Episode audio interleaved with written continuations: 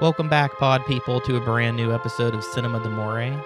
My name is Justin Morgan. I'm here with, Chuck. And Lexi. and we are finishing up our director's theme with one time directors. We each picked a director who's only done one movie. That's it. So you'll get three directors, three weeks in a row. Nice. Chuck seems pretty damn excited about it, so I think we all are. It wasn't. Yeah, I mean that was that was the easiest. You know, nothing nothing too complicated about this one. Yeah, I mean, we've managed to do directors all year long, so why not finish it off with some directors? Yeah, it makes sense. I think we have a nice diverse mix of directors for this too. Oh, yeah, they're very different movies. The one common theme here is going to be these movies were all massive failures for different reasons, and that's the reason that these people only made one film. And it's like I feel like that's going to be every episode is like, now why did this movie fail and and cause the director to not be able to make any more movies? I mean, I guess I could have went with a director that got murdered or something, so they didn't get yeah, to that that was the only reason they did one film. I definitely want to know why this guy didn't make more movies. The one that we're covering today. It's exactly what Chuck said. That's insane. It was just such a failure that he that he couldn't do it anymore.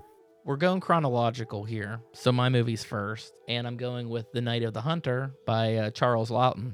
It's like Chuck said, this guy did one movie in the mid 50s, and when it first came out, it was just a total flop, and critically, people hated it too. It was like all around hated and wasn't making any money. Nobody liked this movie. He's an actor first before he was a director, but I mean, he dies a couple years after this movie. I think it's not even a decade later, and the guy's dead. That could also be a common theme that they start out as an actor and then direct. Because I know the next one is in the same kind of ballpark.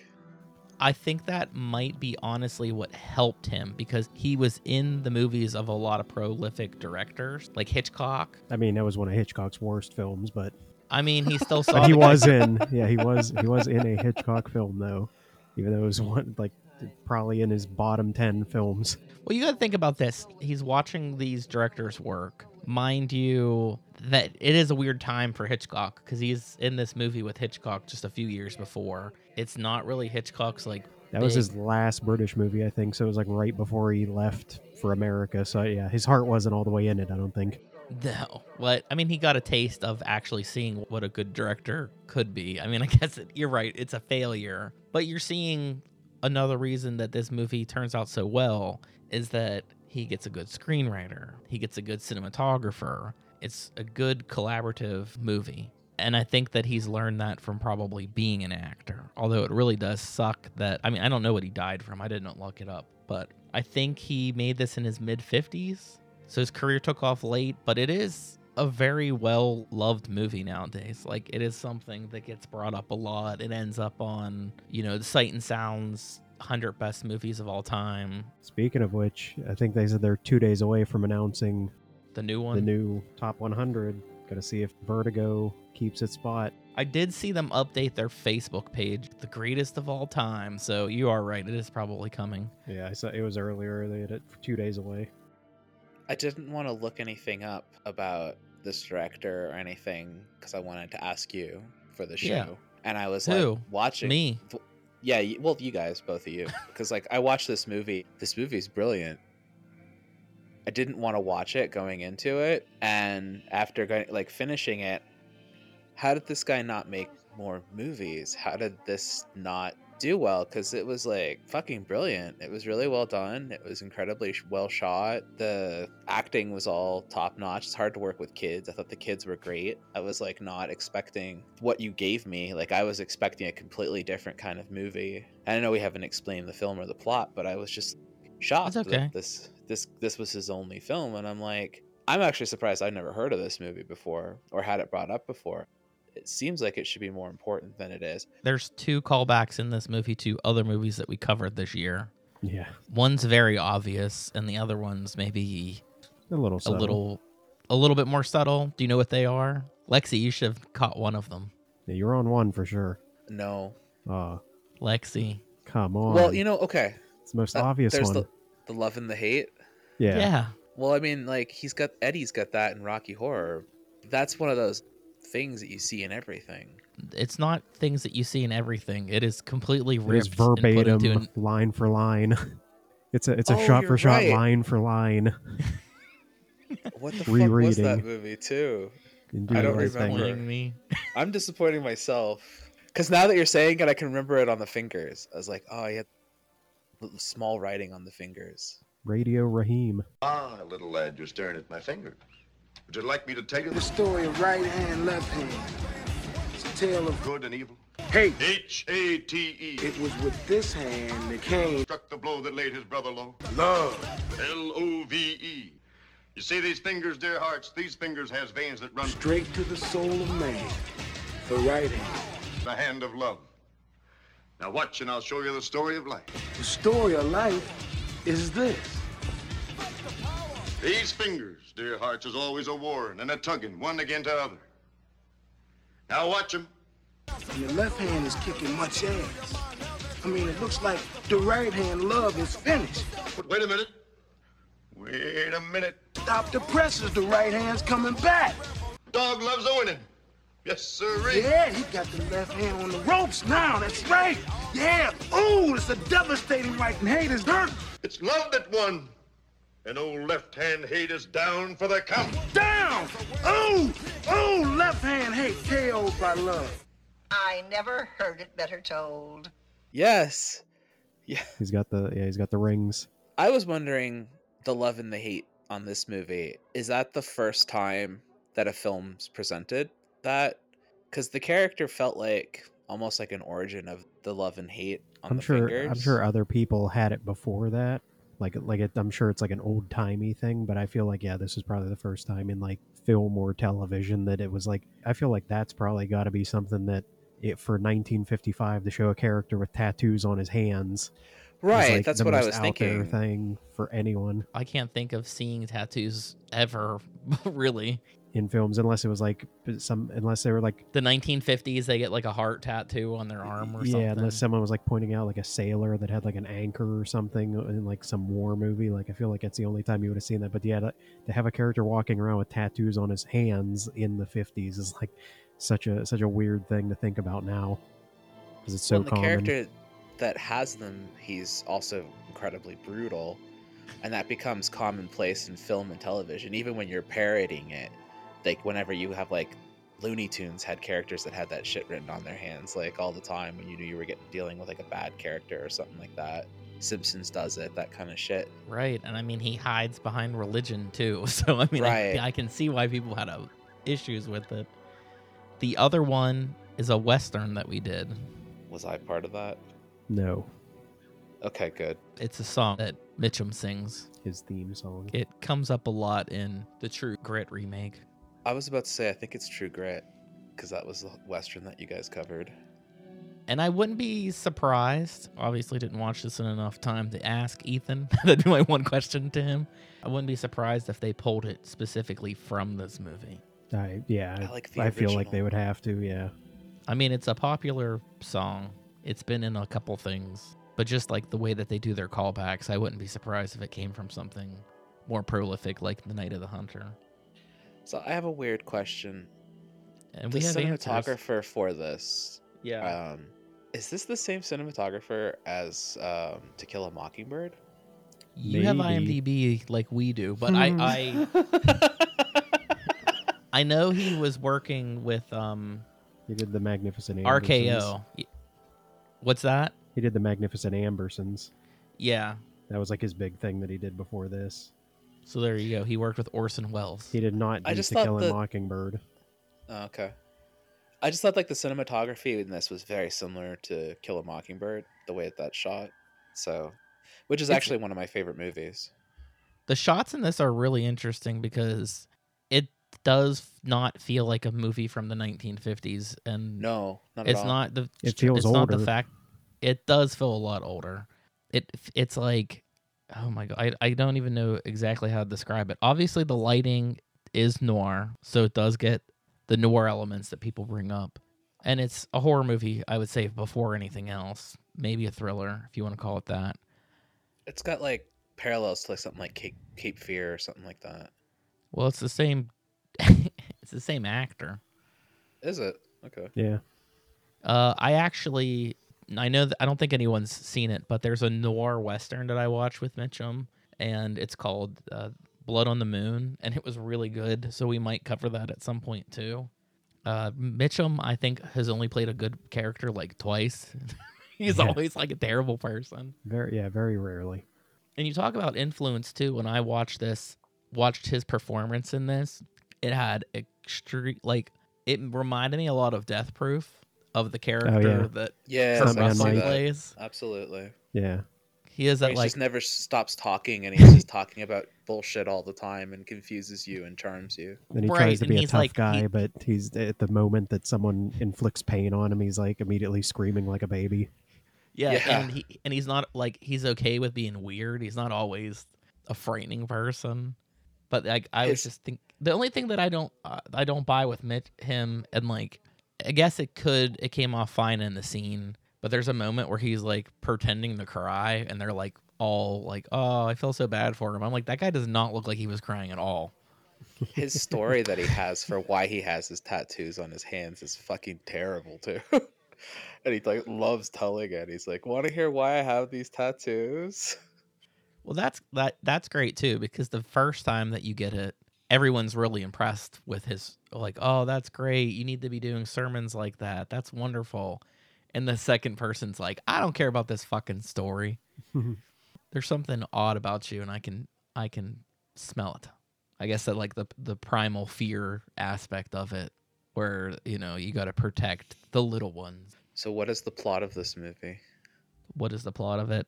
This is a movie about a boy whose father had in the Great Depression had robbed a bank and while he's being chased by the police, he makes it home and he hides his $10,000, which is a lot of money at the time. And he tells his kids to keep it a secret.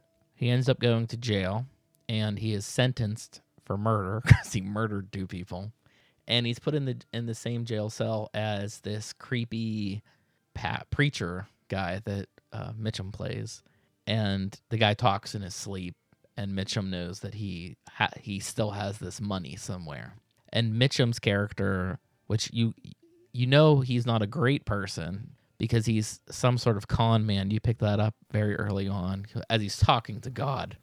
So He he's allowed talks to about have murdering like in the first five minutes that he's on screen when he's like, How many have we killed, God? Like 12, 20? I don't know. He yeah, he says like 12, but at the end of the movie they're like 25 or 26, something. It's it's pretty high. But it is scary because it's like it's so creepy the guy the dad, the father, who seems like a decent person even though he's murdered two people. Mitchum's trying to get him to speak in his sleep and trying to tell him where the money is hid. And I like his little switchblade that he has and the guy is not afraid at all that he'll hurt him.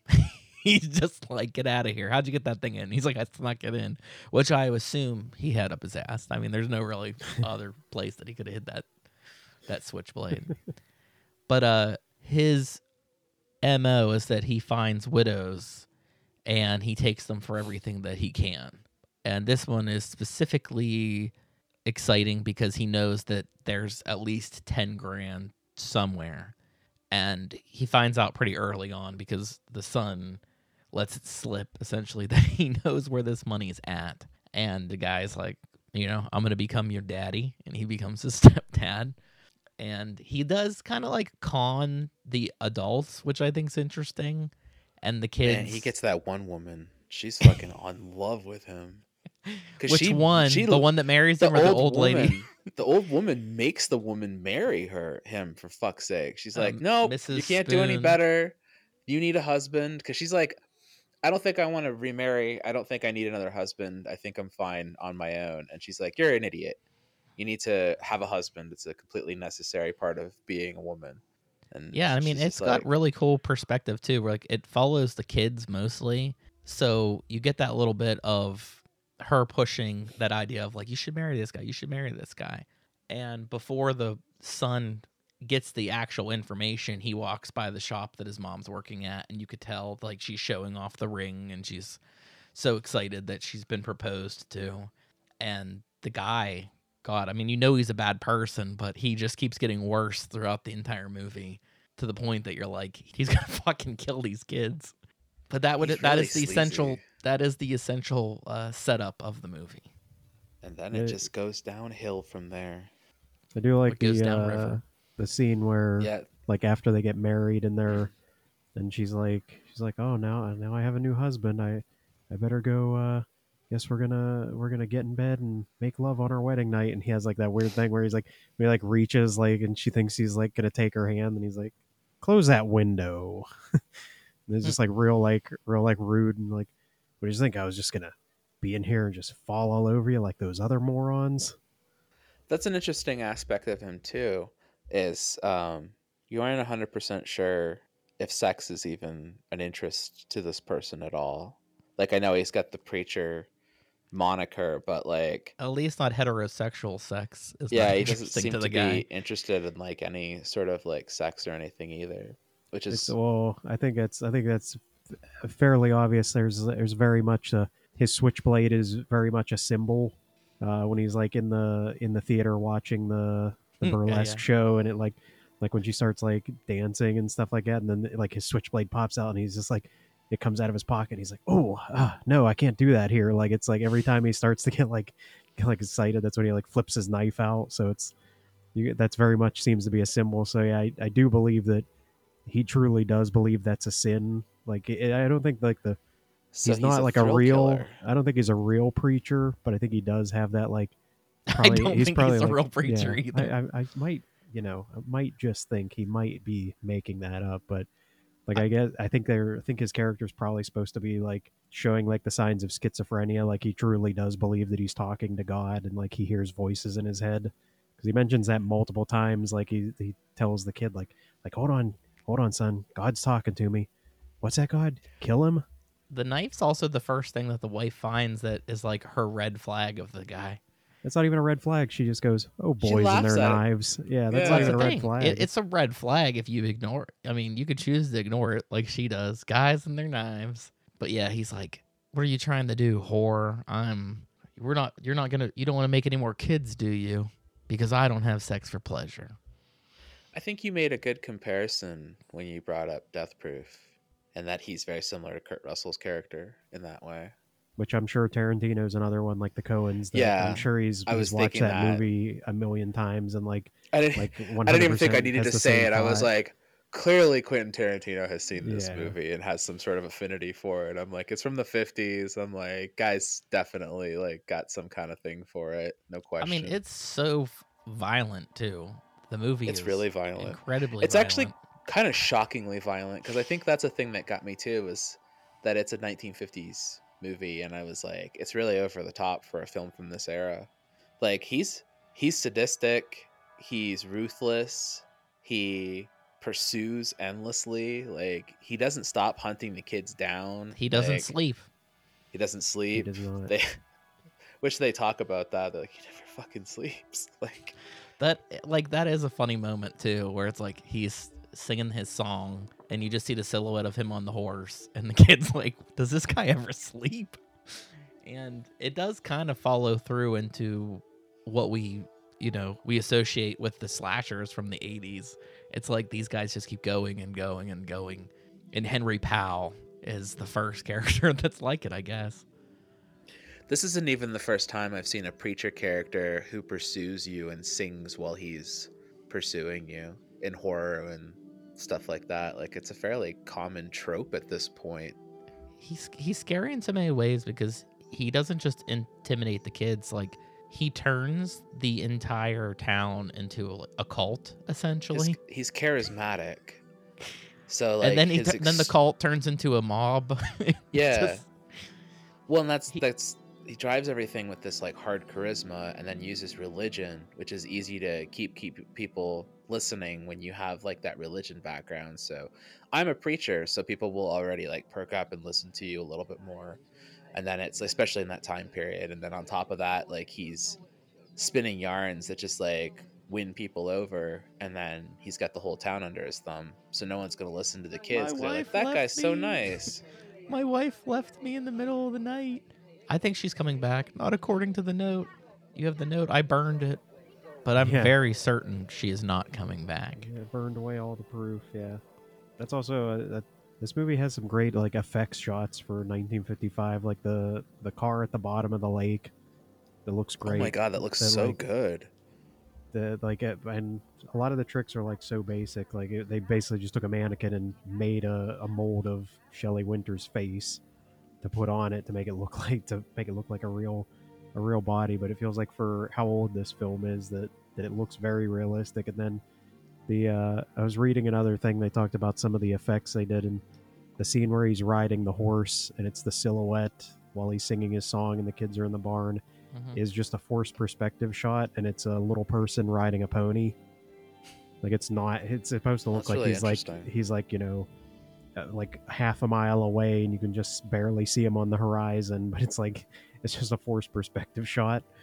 Uh so there's like a lot of there's a lot of weird things that i was reading about this film that, uh, that yeah i don't like very very clearly like charles laughton and the people around him were trying to do some very interesting things that they were going for. And i know uh he said like another technique that he used was he because he had started i think probably around when they were doing silent films when he first started becoming an actor and he shot this like a silent film where he would just like let the reels just keep going. Like he didn't just say cut and stop every time they like went off. He just let it go until it ran out of film and then load up the next reel and just keep filming until it ran out so that like he wouldn't like lose the flow of filming or having to stop and re restart the scenes and everything. It was like oh it's just constantly filming like just keep going and uh, i know another thing they said he shot with the editor and the composer being on set for the entire filming which is another like uh, which i love the music in this film i feel like it shows the to have the composer just sitting there and like okay like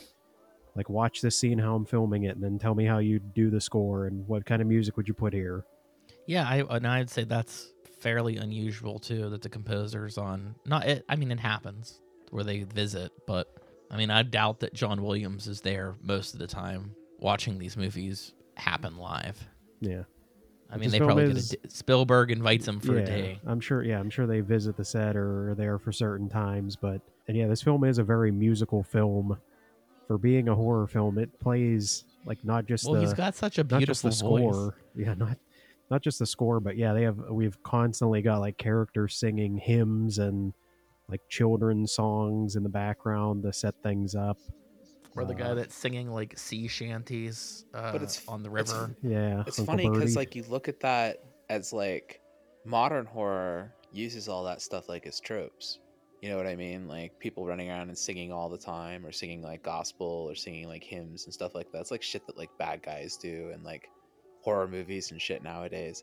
How uh, uh, it's interesting how so many movies that are made that are actually like groundbreaking in film and like something that people like will talk about and use for like the the rest of like film history when they come out they always fail like they're always like box office failures or like destroy the corrector's career or something like that and then it's like 20 years down the road we're looking at it Sometimes things like, come out at like the wrong time, you know.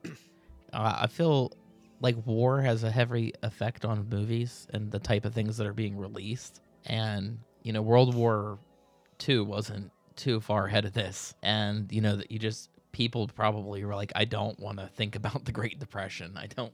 I want to go to the movies to enjoy myself. And they have this character that is blatantly a sadistic killer. There's not even most movies some movies would play around with it i think of something like shadow of a doubt where it's like he's a bad guy right? He ha like he has to be a bad person. And this is like right off the right out of the gate we know that he's killed this woman. We see her body. It's not as gruesome as the um i don't know what to call him the the boat guy. It's not as gruesome as he describes. He's like her throat was cut the fuck open. I'm like holy shit. Um it was not i don't think it was cut open but it, it was not it was gruesome to see her there like lifeless and even if it's a you know mannequin like you said. It comes out of nowhere too because like you Yeah. know that something's happened to her and then all of a sudden here's a corpse sitting in a car in the middle of the lake and you're like oh my god i did not anticipate this. And they hold on the shot a really long time so you really get like time to take that in and really look at the whole scenario like you said which is beautifully shot. well, they had to do the fishing hook shot how many times Is that actually underwater? Did they shoot Yeah. underwater? Oh wow. Yeah, That's also, just I hard- do like, like, it's so clear to when do. it's when it's his point of view looking down in the water. Like it's like crystal clear water, yeah, which is not accurate for this area because this thing takes place in West Virginia. He gets locked up in Moundsville Prison, and they actually do have shots of the real Moundsville Prison, Yeah. even though this was all filmed out in California. It felt a little too southern for West Virginia, but West Virginia is also kind of I mean, kind of southern. Southwest. Pennsylvania is pretty southern for as far north as Yeah, we wh- are. So, Yeah, You you're right about that. but uh, West Virginia is pretty southern. Like it's pretty redneck. Any if, if Yeah. anything. it's Well, yeah. like I when I was I was trying to describe this thing and I was just seeing the genres that people consider it. Southern Gothic came up too, and it's like it was Southern Gothic before that was actually um Yeah, a I term. can see that. I mean, film noir was the same way and didn't have that term for years. Just everyone liked the hard lighting and detective stories.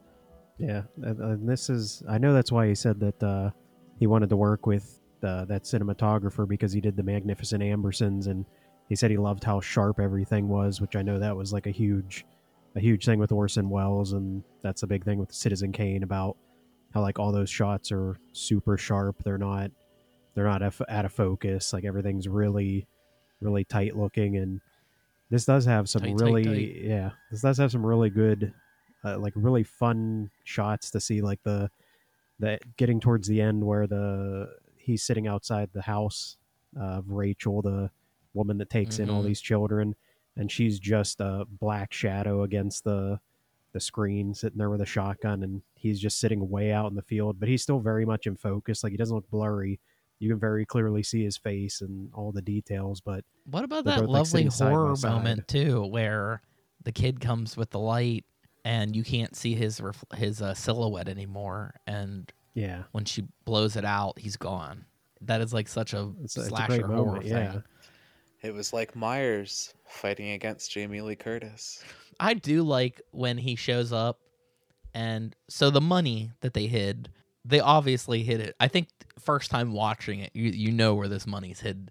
It's in the little girl's doll that they put in, and I actually kind of like that because she's always carrying it around. So it's like this does this little kid lose this thing, and it is sitting there when he shows up at the I guess the orphanage is what I would call it. I don't know what the, she's not. She's more like a collector just like of foster children. I don't a foster yeah like a foster mo- a parent's house or something when he goes after that kid when he the he was chasing the kid underneath the porch and she came out with that shotgun and like taps him with it before he realizes what it is and he almost runs away like a cartoon he does it a few times where he's very cartoonish it's after he comes back late at night and she like scare she like ha- he runs off to the barn and the other one was I thought when they when he comes up the stairs and they slam the door on his fingers yeah they smash him in the head with a bunch of jars and then he he's like I don't It's know like very, it's almost Home Alone esque, like like when he, yeah when he gets hit in the head with stuff, and then yeah when he get when they slam the door on his fingers, and he's like, it's not ow, like ow." Daniel Daniel Stern's like ah yeah. my Yeah. fingers yeah. exactly But it shows like how weak the character actually is. And even though he's like created this facade of like intimidation, that at his core he's a fucking wiener. Which it yeah I think I think the other like way to notice that is that everyone everyone in this film seems to either like be in love with him or he's Mm. always like intimidating people but every every time we see him like intimidating people it's always kids and women like the one time with uh like how Justin was saying when they're when he's in prison with the kid's father and even when he like pulls out the switchblade that kid's dad's like get out of here. Like he knows he's not really hmm. going to do anything. Like he he 100% is like is like I can tell this guy is not an actual like like he's not going to do anything to me He's not because a I man. yeah he's yeah he's he wouldn't actually try to take me on because it would be a it wouldn't be a an uneven fight. Like he only he only preys on widows and children. Well, then it shows a little boy is more of a man than him because he has a lot more strength and fortitude than this character ever does throughout the film.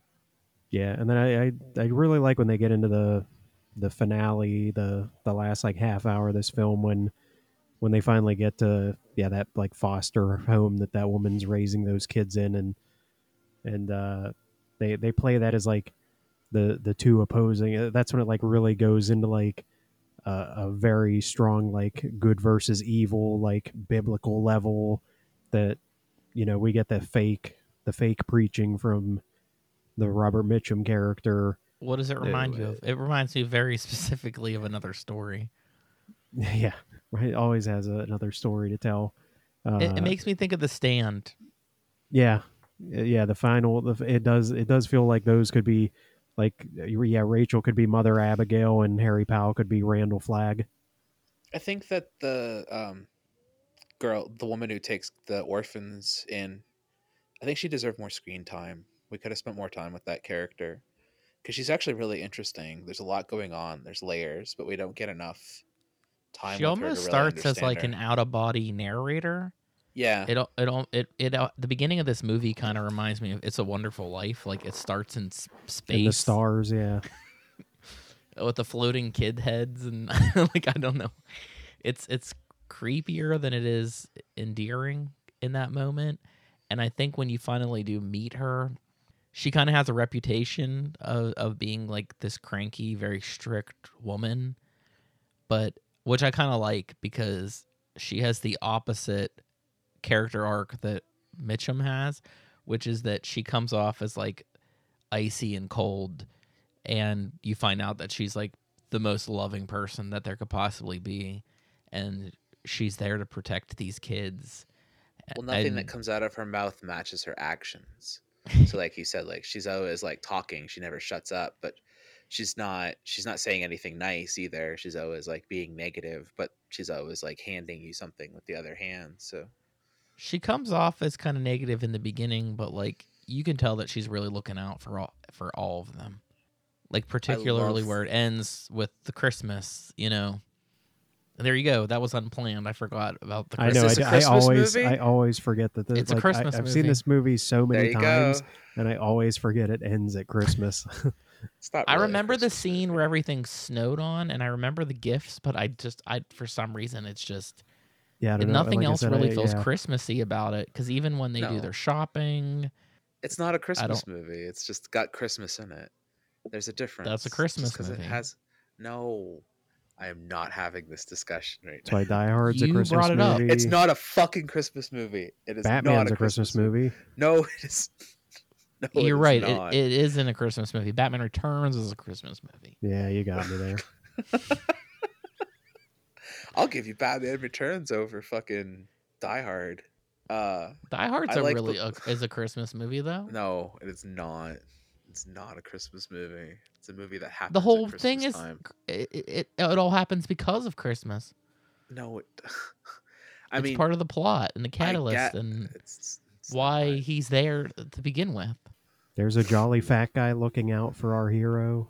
It's a Christmas movie. So, exactly.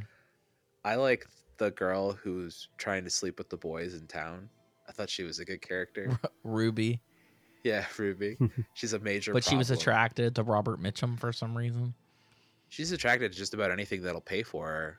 Was what it came down to. She was like clearly someone who had no parents, and this is how she's been getting by. And the temporary parent is trying to like stop her from behaving that way because she's been doing it for so long.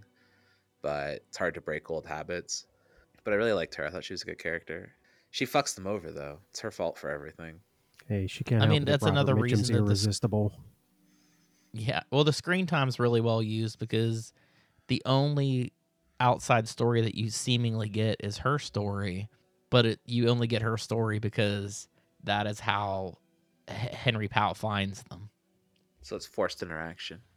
It's not a forced interaction. It's just a like you watch these movies where sometimes it'll give you pieces of information and it doesn't follow a character that's the main character. It uses its time wisely because you don't even really see a lot of it. It's this interaction with the boys. So she goes back on Thursday or whatever, where they're I don't know. These boys never leave the the wall that they hang out on, and they just slut shame people. and um, yeah, all Mi- Mitchum just shows up and says like, "I'll buy you some ice cream," and she's like, "Sold." And that's all you really need to know to know that like he's gonna find out where they're at. The only thing though is like as good as the movie is, I I don't really get to see the character's smoothness play out from the actor as much as the other characters just buying into everything. Like he's creepy and that older woman Icey's like, "Oh, he's wonderful." Right. But I feel like I feel like in that situation, like if we look at that moment, the old woman also seems to kind of push everyone around. Like her husband clearly has no say in anything and the mother of the kids clearly really didn't have a say in anything because every time she would express her own opinion, this old woman would come in and say, You're fucking stupid. You don't know what you're talking about. It's this, and this is the answer, and you're just gonna accept that. Because I nobody wants to like fight with her. Henry Powell's What- trying to kill these kids and she busts in with her food. right, but like she she seems to be the one that's won over by him, and everybody else seems skeptical of him. But because she's so won over by him, and they don't want to go against her, they just kind of accept that he's a good guy and my wife's not an idiot. She clearly knows this kind of stuff. But like the husband shows in that one scene where they're talking in the their store or whatever, he's kind of very skeptical of of him and that stuff, and it just kind of he shuts his mouth though halfway through it, and the the He's not skeptical enough though. Right. Well, then the mom, before she marries him, is incredibly skeptical of him and doesn't trust him at all. But then because this fucking old woman keeps pushing at her, then she's kind of like, okay, fine. I never really marry took it that she didn't trust the guy. She just was like, "Oh, it's just too quick to move into a new relationship." Yeah, she says No, she, she- knows he's she- she's here for the money. yeah, she says right off the bat, she's like, you're a shyster. I But know they- exactly why but they- Because that's when he that's when he comes up with the lie her- about like saying when they- like they oh lie he told me it. that he he told me he threw it in the river. In fact, I love the I thought her switch to being with him was very abrupt and very quick because she showed right off the bat that she was skeptical and the kids were skeptical. But you're also was from the kid's point of view, so you're not really seeing how he how he like charms her. You don't really get to see that too much. I guess it seems like he does it in like one evening overnight because the next day she's suddenly like ready to marry him. I And mean, where- whereas she- the She had to move night, fast. Icey said you have to move fast or you're gonna lose that catch. yeah every, everyone's gonna want to be with that guy There's a lot of fishing in this movie. fishing for women, fishing for fish. Fishing for dead corpses. Yeah, I do love the uh, I don't know that yeah, her husband, Icey's husband, like makes me laugh because I don't know he's like he's a great like comic relief character. Like I always enjoy. The preacher came, that woman done run away. She left those kids, and he's like, maybe we should give him some of this. She's like, brandy for a preacher, and he's like. Yeah, and then he starts drinking. She's like, "That's for medicinal purposes." he's just like, he just gives like that goofy look of like, I don't know, like he's just such a goofy old man. He's character. yeah, he's like, I don't know how to fix problems. Yeah, like he's he yeah, that yeah, you you 100% get the sense that like he's just used to his wife doing everything for him, like making decisions for him because he's like yeah, she's so uh she's so like over the top and in charge that he just doesn't know how to react to things. He's like, I don't know, you tell me how to do it. He's that he's like that dad in that movie that we watched recently. Yeah. where he just like is in the corner like watching the TV and he's like, "Good luck, son. Hope you find love." That's Halloween ends. yeah, he's that. It's a lot like Yeah. Halloween kills though when they turn the town against uh, him. Yeah.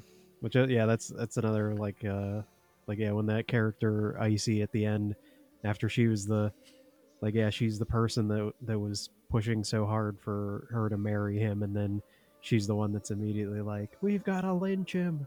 We got to kill that man. Look at what he did to those poor children." Like and she's the one that's freaking out. She, there, there's that great shot She of has them the axe and he down. has she has the noose, axe while they're all walking down the yeah, they're all walking down the street and she's got the axe and yeah, he's got a noose. I love the guy who it's uh, the guy whose job it is. He's the hangman for the town. And at the start Oh, of the movie, the he beginning comes and home the end. and he's like, "I'm so sad. This is my job. Like, it's really not fun. I really don't want to do this anymore." And they're like, "Are you gonna retire?" And he's like, "Well, I think I'm gonna have to. I just don't know if I can do this anymore." And then the movie comes full circle to the end, and they approach him and they're like, "Do you want to hang this motherfucker?" And he's like, "Do I? I am Well, on board has for to. this." I, I- yeah, but I- he was yeah. excited about it. He's like, "Hell yeah!" I'm well, it was a bad. for It was it. a truly a truly bad person. You know, he's seeing Yeah, lives was- torn apart. That was yeah. That, But I do that's like the fact that he maybe the has a nice- callback. Yeah, he has a nice house and everything, and this is the Great Yeah. Depression. You know, he needs Hey, he killing's needs to make business. that money. Well, if someone's making money, it's the hangman. Yeah, that's that's that's maybe like one of the best. Uh, like yeah, to go full a full hour and a half in between like this right because because he's not even a character that pops up at all throughout the story. He's literally just in the first ten minutes of coming home and yeah, he's like talking to his wife about like and looks at his kids and he's like Washing Yeah, his this is- this yeah this is rough life. And then they just come full circle yeah like you're saying full circle all the way to the end of the film and he's just so thrilled with it. See, that's a character that if somebody like Soderbergh or Wes Anderson was was shooting, they would go get like the biggest named actor they could just for those. just to do yeah just to do one scene It would be George Clooney. yeah. yeah george clooney as the hangman I I also don't know how it was during the Great Depression, but I like that they the two It's depressing. jail jailmates that they put together was a guy that did a double homicide with a person that committed grand theft auto. Like it seems like I mean, I guess 30 days is a lot, but it seemed kind of petty to be putting him with somebody that's on death row. Maybe they were in like that in between prison, like the holding prison before you go to like your final prison. The final prison. They like doing that. Cuz I mean, uh, I mean at least from this area or my dad, he's he's been in the prison system. He's he's been in prison before. just uh, the state prison versus the county. The county prison gets all the, you know, couple years people, or like you said, it's more like a holding prison. I have Somebody also been to committed a prison. murder.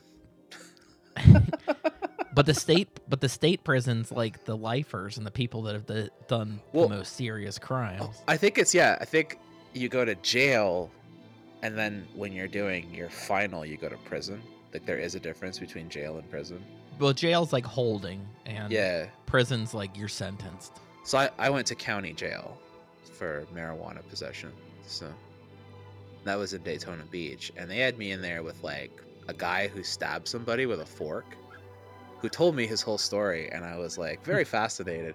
I was like, do tell, continue telling me the story. I'm like, okay. you Like I better be was, fascinated or you'll be next uh, I, I did surprisingly well in jail. I was not worried. I mean, it also this movie did remind me a little bit too of Out of Sight because Out of Sight had that same like they're learning something in prison, and they got to get out of prison to get this money slash diamonds. You know, I, I, one thing about this it's the movie that ties all the movies together that we've done, all of them. That's there you go.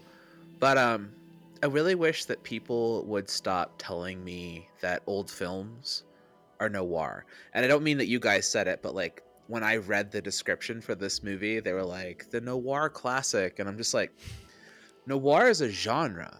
Like it's a genre like of detective type stuff. Like it's not I know it can be a visual style, but like when I think of noir films, I think of like old like detective films and shit like I think that. that's like the problem Maltese- with Maltese film noir. It doesn't things like have a it doesn't have a solid definition, and there's different types of things that can fit into it.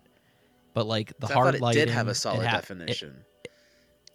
no, because like no it's way you can too have easy. like all yeah you can have awful it's usually you're following characters that are like terrible people so it doesn't necessarily have to be a detective because like blood on the moon that i'll make us do at some point it's a western noir and there's The not like a shot Liberty detective in Valance is almost a western noir too.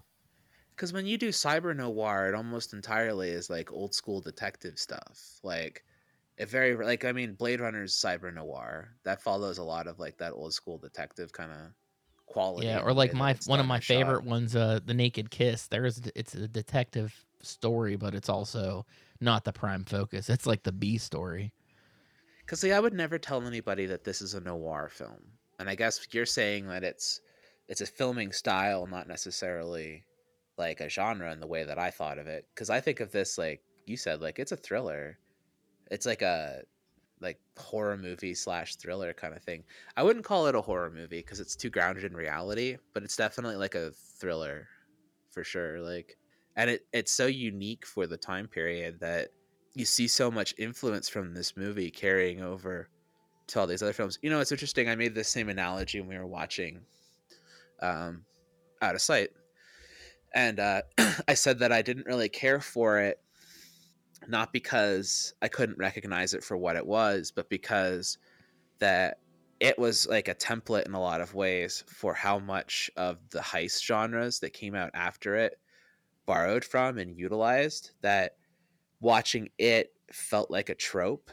So it didn't really feel as original to me as if i had seen it when it first came out and it would have had a stronger impact on me when it first came out but i feel like when i watch really really old films like this and like older black and white films and stuff like that films that are definitely genre defining films that instead of looking at them the way that I did out of sight that I'm able to see the impact and what they bring to the table but that I'm able to enjoy the experience with them a lot more and recognize them as their own individual films and not feel like all the future tropes that exist from its existence affect my ability to look at it and enjoy it. Does that seem weird or does that make sense? I, it makes sense. I think to I know me, what you're 'cause- saying. That like sometimes a movie just doesn't seem original once you've seen it redone so many times that you almost don't even realize. Oh, this was the first version. You just think like, oh, it's another clone. Oh wait, this one came out 20 years before that. uh, All the other ones. Right. Right. Yeah, But- you think there's something special there, but you you've seen it before because everything has copied it. I, I do have a similar feeling though when I went to film school. There's a lot of movies that they were like, see this, see this, see this, see this, see this, see this, and you're studying it and you don't really get to enjoy them too much because you're tr- just breaking them apart. And there's a lot of Right. movies, a- a lot of them like this one that I've watched through the Criterion collection, I've gotten interested in these directors and I started watching their movies and like for example, I rem- I didn't see the movie, but I remember everybody was talking shit on the Tin Drum and they're like the Tin Drum it's long, it's fucked up, it's not that good of a movie. And then I saw that movie and I'm like that was a f- great movie. I don't really know what anyone was talking about. Like, yeah, it's a little fucked up, but it's German. But you don't hate anything, so No, I, I, I really do. You're gonna find that out. You're gonna find that out He only pretty hates the Great soon. Wall. I think. That's his only. It's his only movie. that's he- his only hatred. the Well, Great we this Wall. entire. oh, there's plenty of movies that I I've hated, but a lot of times whenever we're doing this podcast and somebody picks a movie that they love, I'm not there to tear it apart. I mean, I'll bring up things that bother me, but I'd rather I listen am. to the person that enjoys the enjoys the shit out of that. I'm here to question you and judge you into the ground. so here's where my judgment comes from mostly it's not it's not people not liking things it's people not giving things a chance Right, I it's agree people that say i don't want to wa-. although i am guilty of it to some degree there are definitely movies where i'm like i, I don't want to watch that adam sandler movie and they're like you have you have Yeah. to. i'm like i there's Well, I really think- nothing that's appealing to me in this unless like i start hearing a lot of great things about this adam sandler comedy that goes back to like No, what i liked you're- about his You're movies. absolutely right. Like you guys, like with the Marvel stuff. Like I said, I'm not watching Marvel movies anymore. It's not that there's not good Marvel movies. It's that they're all the same movie, and I just have no interest in watching that movie. It's the same with Avatar. Like I'm not interested in watching stuff I've seen before. Doesn't mean that there's not value in it or that it's not good or any of that, but that I've hit a point in my life where I don't know if I can give the time that it takes for these things to those things anymore because I just they're I find it dull and I find it hard to sit through and I'm too old to watch everything. Well, I'm personally going to be pretty excited when we return to Marvel to do all the movies that we've not done since like I'm like Spider-Man on- Far From Home because I do have a a feeling it's a really weird thing. I've seen all the Marvel movies up to date. And there's some that have excited me, but for the most part I haven't been like I was really interested in the new Black Panther, but it was more about what they were going to do and how they were going to handle it right. um, and I really did like Sam Raimi's Doctor Strange, But a lot of them, like Black Widow, was like not that excited. Like I wasn't excited to see the movie, and then when I saw the movie, I could still find good things about it, but it really was not a good, not a good movie. Like as far as the superhero genre goes, of knowing all the slate of films that have are announced to come out in the next couple years, I can't think of one right now off the top of my head that I'm like I am dying to see that movie. Not one. Yeah. Well, I'm not interested in like pretty much most of what I see. I don't, you know, you only really win me over when you're present me like weird animation and stuff like Marcel the Shell. Like I was like beyond excited to see, it. and I still haven't seen it, but like that's one movie that I saw the should have been trailer your for. that should have been your pick for one time director. Is that a one-time director? I'm assuming. I didn't know that. I don't I don't know. I did buy that movie, but I did not watch it yet. And I'm saying like that's the kind of thing that you drop stuff like that. That's what gets me excited. Like weird animation styles, different kind of things. I, I think that Glass Onion looks good. Um, I, I like that movie a lot. I tend to like stuff that's more grounded in reality, even though I also or like really really weird and out there and absurd kind of thing. So Like that um there's been a f- very few movies that have done it where like the one I think of off the top of my head is um Drag Me to Hell. yeah, When I saw Drag Me to Hell like within the first 10 minutes and I'm like, "Oh, man, it's a it's a Sam Raimi Evil Dead movie is what it is." And I was just so excited with that specific genre that he went for. And I know a lot of people are like, "This is goofy. This is this is dumb." And I'm like, I loved it. I laughed the whole like the entire movie. Like everything about it was perfect to me. Um I, I just like actively things watch and buy. Fast and the Furious movies. So and well, those they're are they're a those gamble. are They're terrible films. Like I mean, there is a big portion of them that aren't worth watching. But I'm like invested in those, and I, I We'll You know cover, that- we'll cover all those too. you know what makes One them day. interesting in comparison to a Marvel film. Is that- Family. Exactly. um, it's that I really don't know what's coming. Like those movies, as bad as they are, I have no idea how how you're gonna make the next one or what you could possibly get They're not all me. bad, but the quality is like a roller coaster ride from But- movie to movie. You but, like, with a gonna get really Marvel- good one or not. With a Marvel movie, I know exactly what that film's gonna give me. Like every single time. Although Fast and Furious is kind of like Marvel in the sense that oh, absolutely. just every every movie has like ten more big actors in it. Yeah, and they're pointless. They're just pointless action films. I mean, I like pointless action movies. I'm, I'm to- I'll always here for like pointless fun, but I, I still I- love the last one, like the the Fast Nine or whatever the hell. Fast the- Nine. that- that was Fast the worst Nine- one.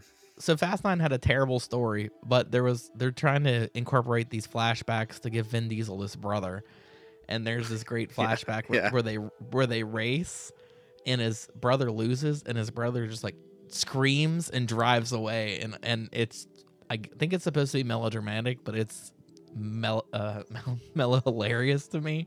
It's like the funniest thing in the world. And I think they set it up as like that's the last time I saw my brother. I'm like driving aw- Yeah. driving away like a little bitch, just screaming.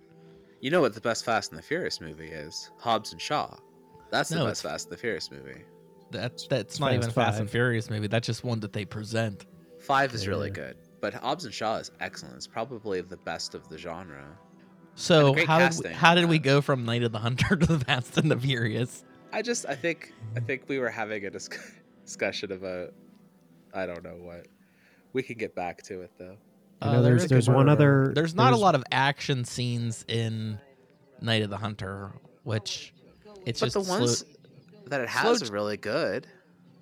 some of it like i i like the the shot where they're getting into the boat and he's found them. Eh, he didn't exactly cut them off cut the kids off but like there's really good tension there where the kid's trying to help his little sister get into that boat while robert mitchum's like tangled in fucking uh, weeds or as we would call them in this area jagger bushes.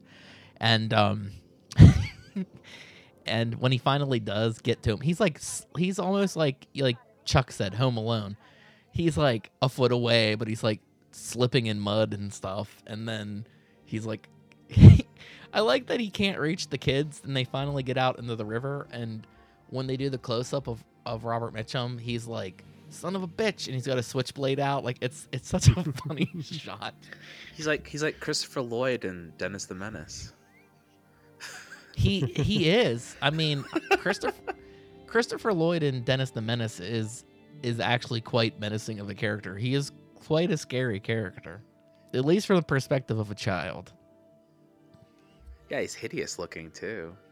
There's no be- no eating beans and farting and all that shit. Though. No, no, we didn't cross that line.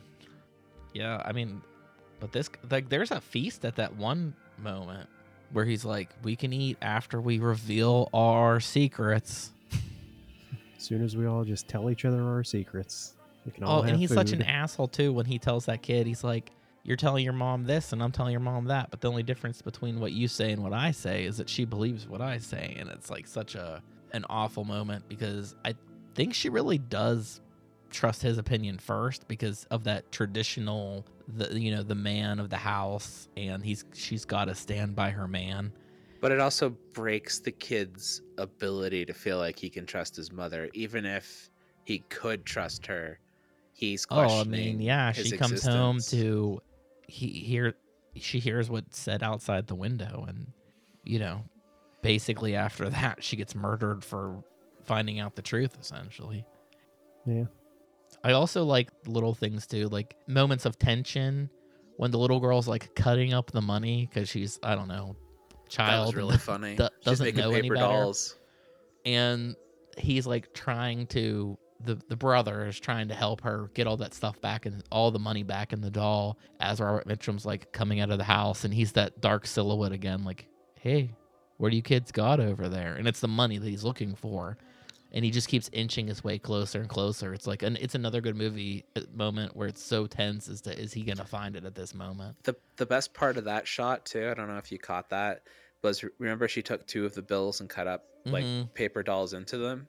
They didn't stick those two into the the doll, and he's standing there at the porch, and you can see the two paper dolls blow past his legs mm-hmm underneath the see that it's- porch, and he doesn't he- catch that it's money. I thought that was pretty well done. I was like, oh man, they're gonna get fucked with those paper dolls. I thought those paper dolls were even gonna come back again. Like he was gonna realize like she's playing with the money. Well, even in the moment where they're like, the money's in the basement, I kind of felt that they would, I don't know, put some of the bills there to be like, you got to keep digging to find the money and use that as like an escape plan.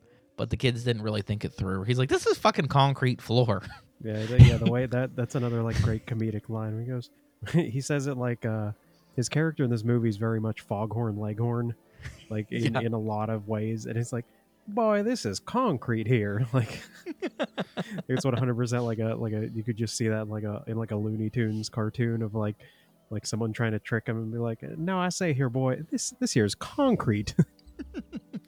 I didn't know what that kid was thinking at that point in the movie. I was like, you Well, it was Home Alone. Digging was there- yourself into a corner. No, he was getting them in the spot so he could smash a bunch of jars on his head. I feel like he initially thought that he could get him to go down there and then just shut the door behind him and lock it. And then the, the guy's like, and you're going to come with me. And the kid's like, fuck. So then the I kid's mean- like caught in his kind of lie already. The one shot makes me think of Halloween also, where it's that exterior shot of the building, and it's after the kids had locked him in the basement, and he's they run away, and you just hear the sound of him beating down the door, beating down the door, beating down the door, and you just know it's a matter of time before he busts it open. But it's such a long shot of just the fucking exterior of this house, because it's like how close behind these kids is he going to end up being? Well, and then it, it just uses the sound of the door like blowing apart, essentially, like him bursting through it. And then it cuts. the subtitles are like Henry Powell annihilates door. It does. It sounds like the Hulk busted through the fucking door. Like you hear wood pieces flying everywhere. Which that's an old door.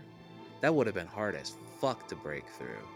Ain't like our Exactly. doors today. that would have been hardwood door that you would die. I- you would never I get could that thing open. run through the doors in my house. without even hurting myself. Yeah, it probably had like a cast iron lock on it. There's Yeah. like no way that the door would have. That's 55, man. When shit was They should have right. just had him bust out the window. Because remember when they did that shot of uh he's like, "Oh, kids," and he's going into the house. That's when they're hiding in the basement. But the first shot you see of them is them peeking out the window in the basement.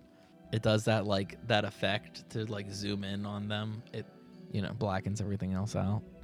Definitely, Robert Mitchum's definitely a, a hugely influential villain in this movie, and he follows through into like slashers, maybe abusive husbands on the Lifetime channel. And I think that this is something that I mean he's he's gotten so much work around this time, but it's like I don't know why it's taken so long for people to kind of discover this movie or or get a liking to it. I would have never heard of it if he didn't tell us to watch it. Well, that's good. Uh, it's a, it's one of those movies too where people were like, "Oh, Night of the Hunter," and the, the like the poster that you see is like just Robert Mitchum. I think the Criterion ones like him with a little girl with the with the doll. It's like if it wasn't even called Night of the Hunter, I wouldn't even maybe necessarily think that it was going to be such a dark movie. Yeah, the name's terrible. It's it's, it's, really terrible. it's generic. Like it's it. That's what makes it bad is that it's not like terrible, like you said. I mean, the title could be worse. It could be called like Henry Powell, and you're like, what is that about? I mean, there are plenty of the Moundsville murderer. I don't know what they call him. It definitely doesn't tell you what you're getting into either. Like Night of the Hunter makes me think like maybe it's a story about. I thought it was going to be about Hunter, He is a hunter. He's chasing his kids. but I mean like like a a game hunter, not a He's hu- child he's hunter. well. He's also hunting widows, and he's a predator. Night of the Predator. They just called it Night of the Predator. This is the first Predator before Arnold Schwarzenegger's Predator. Do you think this movie was influential on real killers? I kind of don't believe that the movies influence a killer so much. I I think that that probably comes from them playing around with like killing small animals and stuff like that. Dahmer's Or- favorite movie was um, The Exorcist Three. Well, there's two types of killers. There seems to be the killer that it's this habit that they can't escape from, and then there's the ones that want. And I think this mostly falls into like the mass shooter category. They're hoping that they get some sort of fame from it, like they're going to be this recognizable name for this Well, thing the- that they've done. The guy in this movie is very Ted Bundy, charming, easily wins people over, and then And then you'd be like, Ted Bundy, what was your favorite movie? And he'd say, It's a Wonderful Life. yeah, he probably would. Well, he didn't think he did anything, or he told people he didn't do anything. But I mean, I full heartedly do not believe that movies really give people ideas or, you know, when somebody does something violent and they're like, well, you know, that kid's playing Call of Duty and Grand Theft Auto and I can tell you personally that I did things that I saw Beavis and Butthead do. On more than one occasion. did you choke on your chicken? What are you saying? No, but there was more than one time that we watched episodes of that and we started in- interacting and doing things from the episode that we probably shouldn't have done. Maybe your parent should have stepped in and said, that's not normal. Don't do what these kids are doing. Eh, because I see people like it depends on how you raise people, but I see parents that say I don't want to show my kids any of this because they don't want to have the discussion with their kid. And then I see people that are like, "Oh yeah, you know, I showed my I showed my kid all the Friday the 13th movies." But we have a discussion about it and they know that it's it's not real and that things in it could hurt other people. You know what I mean? Like it's just a conversation. yeah. Well, I, I think. like, Apparently not with- one your mom wanted to have with you. Well, my mom, my mom was actually incredibly strict with uh, my viewing habits. I wasn't allowed to watch anything with guns when I was a kid. Like GI Joe was off the books, any of that kind of stuff. So I didn't watch a lot of like the gun-based kid shows growing up, and I didn't have any toys or anything like that. And she let me watch horror movies, but like she went as you get older, you get like this one, and then this one, and then this one, and then eventually, like I got to like 12 or 13 and I had proven a genuine interest in film and I watched a lot of film where I studied the special effects. And so when I got to that age, my mom was at an understanding that I understand the difference between film and reality and that I watch most of these movies to learn and educate and like follow how things are done. So my mom, you know, let that leash go at a very young age, but also after spending years like building that grounding of like you will get there, but you have to prove that you can get there kind of thing. I but I also feel like you said do it, You said it a little bit, and you know, if you you'd already have to kind of be to some degree not be able to tell the difference between reality or something. Yeah. Yeah, like I mean, if you already are in that that place, then these films could push things differently or push further or influence decisions and stuff. Like I definitely think the Columbine kids were influenced by some of the content that they were engaging in and watching, but I don't think that the content that they were engaging because I was watching the exact same content as them and I didn't go and shoot up my school, but I still dealt with a lot of like bullying and being I mean, we dealt with stuff like that too, where I had somebody come in. It was like seventh or eighth grade, and the person brought up the Matrix as an example of of when Neo and um, Trinity end up killing all those innocent, quote unquote, innocent people. And I'm like, well, they just they say early in the movie that they're they're not necessarily innocent. They can become these agents that kill them. And the lady did not like that. that I uh, argued that with her. But it's like, oh, trench coats and shit like that. I'm like, Right. I don't know. I wish more people dressed like Robert Mitchum in this movie as the preacher. I went to school on the day of Columbine and I was wearing a black trench coat, red, black, and white camo pants, combat boots laced up on the outside of the pants, and a Slayer baseball hat. And like the school about lost their shit. And it's like, Yeah, because they don't know. like, it's like they don't- don't they don't know how to process the information that they've been given. it's like I didn't I didn't mean to come to school in this today. I didn't know that these kids were gonna do this, okay? I'm not I'm not trying to be but it, it was my winter jacket and it was my clothes. Like, what am I supposed to do? Like I'm not a school shooter. I just look like one. Why are you so? def- well, I'm glad that we're you're clear about that. yeah. Yeah. But um, no, I don't. I tried to look real quick to see if this like anybody was like, oh yeah, Night of the Hunter, it's my favorite movie. I'm sure it's like Martin Scorsese loves that movie, and he went out and just shot a bunch of movies. It's very clear that this film had an influence on multiple filmmakers. There's a lot of stuff when you watch this, you're like, this is borrowed, this is borrowed, this is borrowed. Like tons and tons of stuff when this movie. I was like, wow, like I've seen this before, but never seen this before. Like, you know what I mean? And like Chuck said too, it's it's it's borrowing a lot from the silent film era, and It it's does. like they had colored film when this movie came out, but they choose they chose to go with a very distinct look. I think the black and white looks excellent in it. And like, I guess that's the noir filming style, but like the harsh contrasts, like the heavy blacks, the heavy whites, like it looks really good. Yeah, I would I would agree with that. And if anyone's interested in it, it's uh it's in the Criterion collection, probably on the Criterion channel, and it's on Tubi if you want to watch it for free right now. It it does have ads, and they do come in at terrible spots. Well, that's because I think those things don't. um There's nobody there that's like, here's a good point. I think they just like are randomly like, fuck it, uh, 15 minutes in, wherever it is in the movie. I don't care if it's mid conversation. That's where this commercial is going to show up. I will say the ads for the Tubi one, like same as last time, they seem to be mostly at the start, and then they just kind of fuck off for the end. So as they should be. But it's uh it might even be on did did you try HBO Max cuz they had a bunch of movies that were in the Criterion collection. yeah, I searched. Um, it specifically said the only thing it was on was Tubi or Pluto television. So Well, I'm interested in the next two movies cuz I don't own either of them to see I where would- I can watch them. Probably hopefully they're all on something free like that. I was curious if this film is public domain or not. Isn't public domain have to be 100 years? No, because Night of the Living Dead was public domain for fucking ever. That's the whole reason he did the remake. No, At that's the because they messed the- that up. Yeah, that Because was they their forgot fault to for copyright it. copyright it. But I mean, the film got into it really easy, really. I quick, think for so- sure public domain co- like naturally goes into an effect after 100 years. it goes into effect when you don't keep up on your copyright. Doesn't matter how long it is. If you have the no, if you have a copyright for 101 years, it's it expires. You you lose it. Yeah, you can't but- keep it. You can't keep it forever.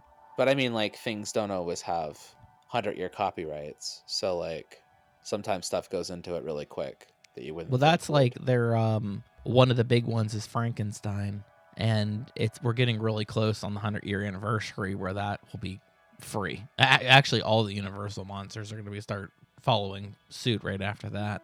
Hmm. But um, yeah, that's the general role for everything, books and music. But everything that you guys picked are a lot newer. I um I haven't watched Lexi's ch- choice in 20 years. Did you or see it when it came out? I saw it as a like a VHS rental. So whenever that Oh. would be. You didn't even see it in the theater. No, You didn't give Tom money. I didn't give him money, and he needed it for his testicle. He definitely needed it. and then I have no idea what Chuck's thing is. It looks like a documentary about Disney or something. it's we were talking about it.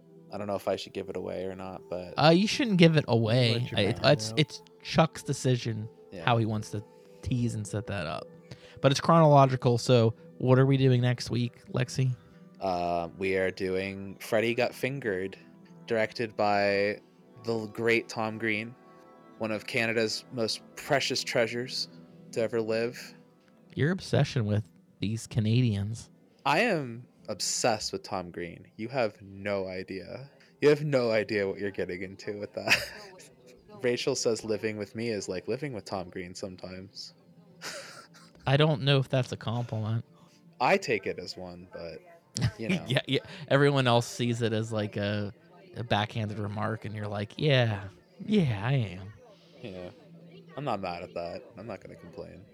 My first time ever hearing about Tom Green and seeing Tom Green. You don't want to save this for the Tom Green episode? No, no, I'll, I'll- I'll share this here. Okay. Was there's a show in Canada called Jonovision, which, if you're familiar with Trailer Park Boys, Jono is um, J-Roc on the show, the, the White Rapper, and he used to host a kids show, and he had Tom Green on, and all I did was watch this weird white guy run into the audience with bags of milk and spray milk all over the audience. This is exactly what I'm talking about. Where like you start talking about something and it just sounds like made up. it doesn't sound remotely real. and that that that he just kind of said some random words and all the kids were ecstatic that he was there and then he ran off the stage and that was it and i was like what the fuck was that and then time went on and we figured out who he was and what he is he's And we're very going- unique We're going there Like, next week. the, the thing about the thing about Tom Green is there is so much comedy that exists today that would not exist without Tom Green. And despite how he might have performed or what have you, like you would not have Jackass, you would not have Eric Andre, you would not have like so much modern comedy if it wasn't for the existence of Tom Green. He really was a pioneer of the genre. I can't wait to get into it. I, I mean that. I, I do. I, I- I have so much to say. I'm very interested in the next couple episodes. I, I am very interested in the conversation that will come up from Chuck's film. Because even me and Chuck's conversation that we were having was getting interesting. And it was funny because I literally had this conversation that me and Chuck had with Rachel like two days ago. Because we were talking about that film and she was making fun of it because she, she hates it. She's she's like it's one of the worst things I've ever seen. But she had to watch it because of what it was. Interesting conversation for sure. Uh, hopefully, we have an interesting conversation next week and the week after. Until then, guys, everyone that's listening, thank you for listening. We really appreciate it. And and my hosts don't really want to say anything. I guess I don't know. No, uh, you're good. You're ending this. You're the Oh. you're the host. You're supposed to wrap this shit up. I I, I was trying, and then you were talking about Tom Green. We'll wrap it up. Okay. Consider this episode wrapped. Thank you, everyone. Bye. All right, that was our episode. Thanks for listening. Leaning, leaning, safe and secure from all alarms. Leaning, leaning,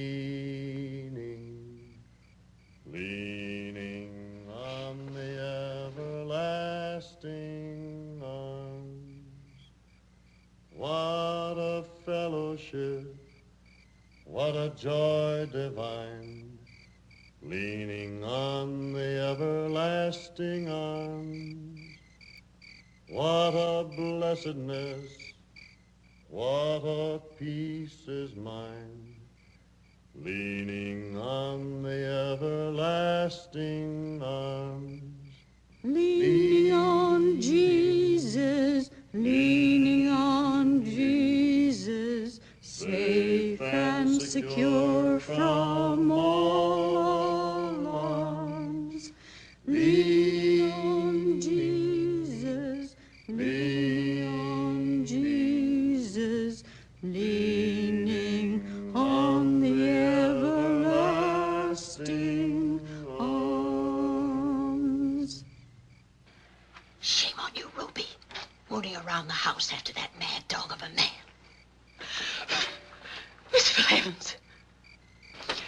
Ruby, go get the children out of bed and bring them down here.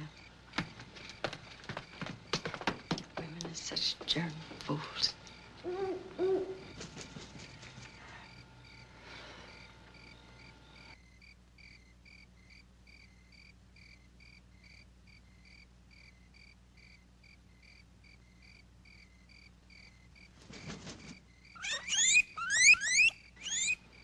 It's a hard world for little thing.